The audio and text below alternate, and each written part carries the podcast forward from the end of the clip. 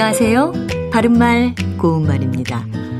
KBS 1텔레비전에서 방송되고 있는 우리말 겨루기에서 나왔던 문제를 짚어보겠습니다. 오늘은 뜻풀이를 듣고 거기에 해당하는 표현을 맞히는 문제입니다. 고유어 명사로 남의 자잘한 일을 보살펴서 도와줌 또는 그런 일을 뜻하기도 하고 일을 치러내는 일을 뜻하기도 하는 사음절로 된 표현 무엇일까요?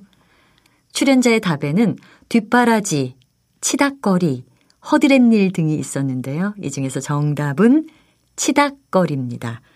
치닥거리의 기본 의미는 일을 치러내는 일이고요.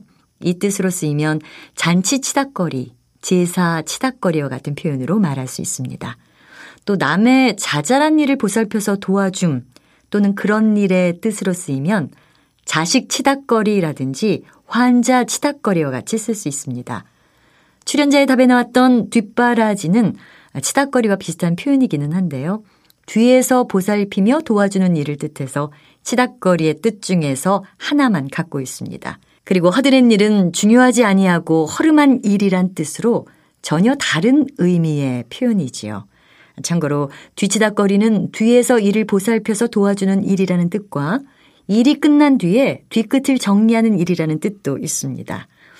회의가 끝난 뒤에 그들은 남은 뒤치다거리를 하려고 늦게까지 남아 있었다. 이렇게 말할 수 있습니다. 바른말 고운말 아나운서 변희영이었습니다.